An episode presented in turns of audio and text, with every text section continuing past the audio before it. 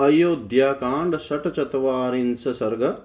सीता और लक्ष्मण सहित श्री राम का रात्रि में तमसा तट पर निवास माता पिता और अयोध्या के लिए चिंता तथा पूर्ववासियों को सोते छोड़कर वन की ओर जाना। ततस्तु तं सातीरं रम्यमाश्रित्य राघव, सीतामुद्वीक्षय सौमित्रमिदं वचनमब्रवीत्। तदंतर तमसा के रमणीय तट का आश्रय लेकर श्री राम ने सीता की ओर देखकर सुमित्रा कुमार लक्ष्मण से इस प्रकार कहा यमद्य निशा पूर्वा सौमित्रे प्रहिता वनम वनवासस्य ते चोत कंटितमु, कंटितु महर्षि। सुमित्रा नंदन तुम्हारा कल्याण हो, हम लोग जो वन की ओर प्रस्थित हुए हैं हमारे उस वनवास की आज यह पहली रात प्राप्त हुई है, अतः अब तुम्हें नगर के लिए उत्कंठित नहीं होना चाहिए। पश्य शून्यान्यरण्यानि रुदन्ति व समन्तत यथा निलयमायाद्विनिलिनानि मृगद्विजय इन सुने वनों की ओर तो देखो, इनमें वन्य पशु पक्षी अपने अपने स्थान पर आकर अपनी बोली बोल रहे हैं। उनके शब्द से सारी वनस्थली व्याप्त हो गई है। मानो ये सारे वन हमें इस अवस्था में देख कर खिन हो खिन हो सब और से रो रहे हैं। अद्यायोध्या तु नगरी राजधानी पितुर्मम स्त्री पुंसा गथा नस्मान सोच क्षति न संशय। आज मेरे पिता की राजधानी अयोध्या नगरी वन में आए हुए हम लोगों के लिए समस्त नर नारियों सहित शोक करेगी, इसमें संशय नहीं है। अनुरक्ता हि मनुजा राजाना, राजानं बहुभिः गुणे त्वां च माँ च नरव्याघ्र शत्रुघ्न भरतो तथा। पुरुष सिंह अयोध्या के मनुष्य बहुत से सदगुणों के कारण महाराज में, तुम में, मुझमें और भरत और शत्रुघ्न में भी अनुरुक्त हैं। पितरं चानुशोचामि मातरं च यशस्विनीम् अपि नान्धो भवेतां, नो रुदन्तो तावभीक्षणश।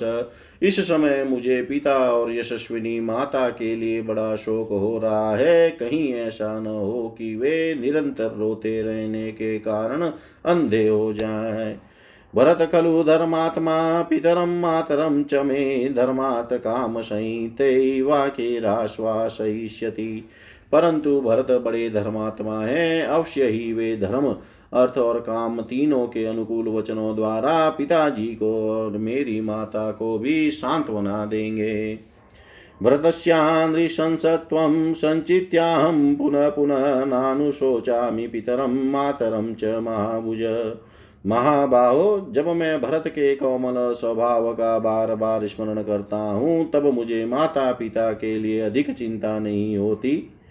त्वया कार्यं नरव्याघ्र मामनुव्रजता कृतम् अन्वेष्टव्या हि वेदेयां रक्षणार्थं सहायता। नरश्रेष्ठ लक्ष्मण, तुमने मेरे साथ आकर बड़ा ही महत्वपूर्ण कार्य किया है, क्योंकि तुम न आते तो मुझे विदेह कुमारी सीता की रक्षा के लिए कोई सहायक ढूंढना पड़ता। अद्भिरेव हि सौमित्रे वत्स्याम्यध निशामिमामेतद्विरोचते मह्यं मन्ये अपि विविधे सति सुमित्रानंदन, यद्यपि यहाँ नाना प्रकार के जंगली फल मूल मिल सकते हैं, तथापि आज की रात, यह रात मैं केवल जल पीकर ही बिताऊँगा, यही मुझे अच्छा जान पड़ता है।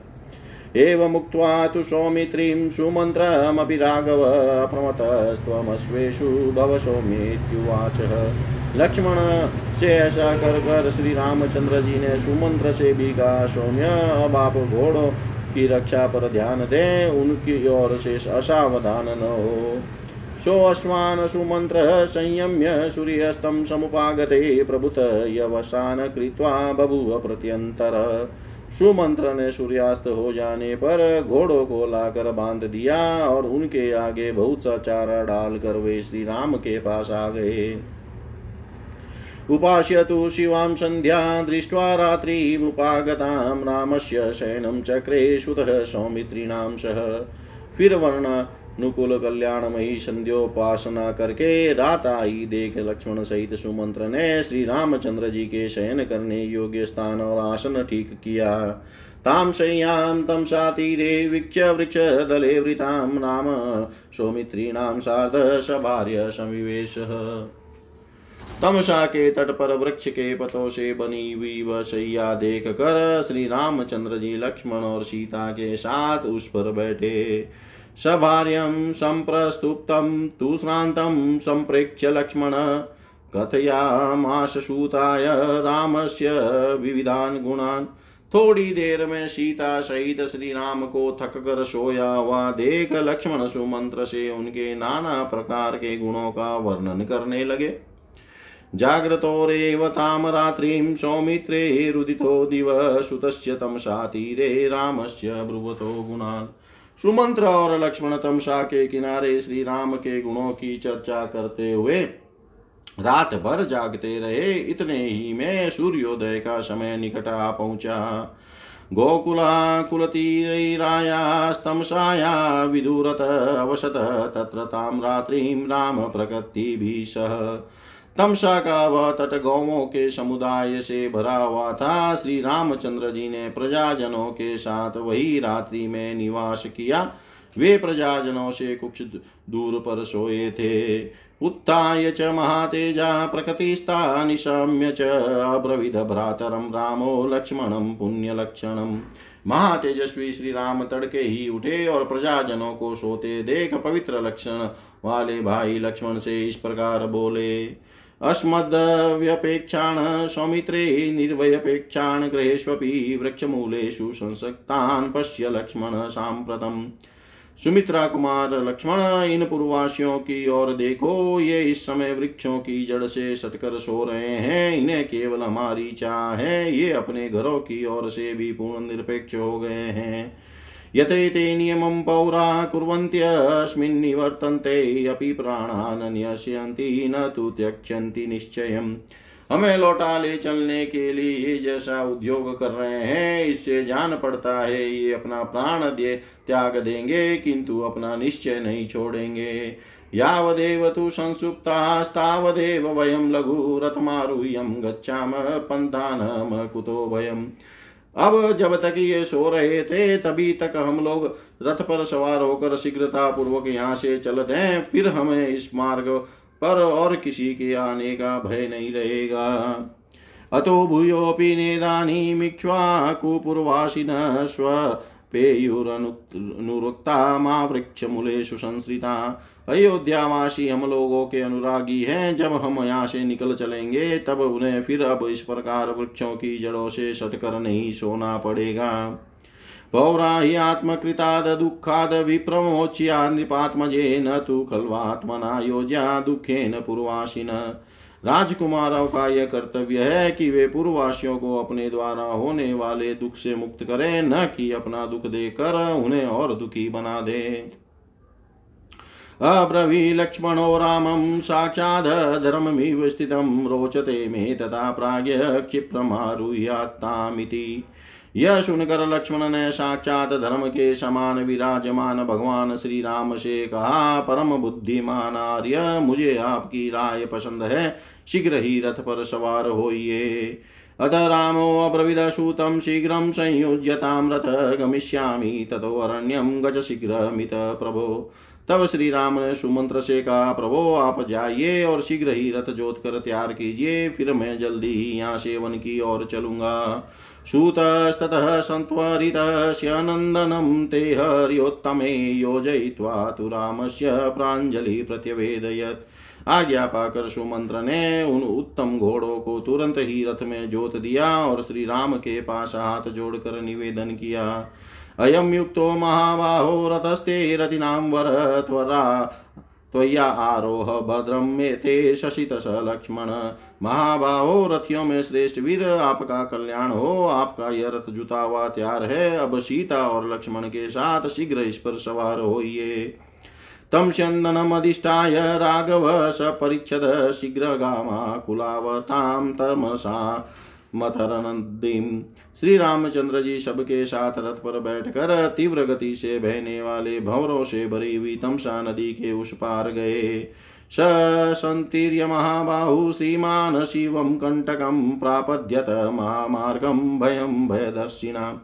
नदी के पार, नदी को पार करके महाबाहु श्री राम श्रीमान राम ऐसे महान मार्ग पर जा पहुँचे, जो कल्याण प्रद कंटक रहित तथा सर्वत्र भय देखने वालों के लिए भी भय से रहित था। मोनार्थं तु पौराणां सुतं रामोऽब्रवीद्वच उदङ्गमुखप्रयाहि त्वं रथमारुह्यं सारथे।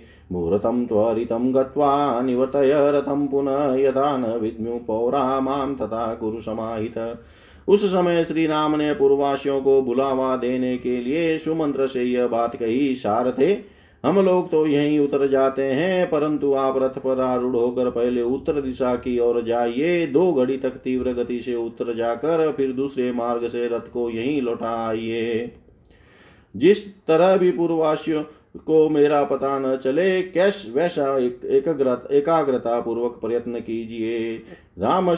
रामस्य वच श्रुत्वा तथा चक्रे च सारथी प्रत्यागम्य च रामस्य स्यन्दनं प्रत्यवेदयत्। श्री राम जी का यह वचन सुनकर सारथी ने वैसा ही किया और लौट कर पुनः श्री राम की सेवा में रथ उपस्थित कर दिया। तौषं प्रयुक्तं तु रथं समास्थितो तदा रसिशसितो रघुवंशवर्धनो प्रचोदयामाश ततस्तु रङ्गमां। ससारथीर्येण पता तपोवनम्। तत्पश्चात सीता सहित श्री राम और लक्ष्मण जो रघुवंश की वृद्धि करने वाले थे, लौटा कर लाए गए उस रथ पर चढ़े। तदंतर सारथी ने घोड़ों को उस मार्ग पर बढ़ा दिया, जिसे तपोवन पहुँचा जा सकता था।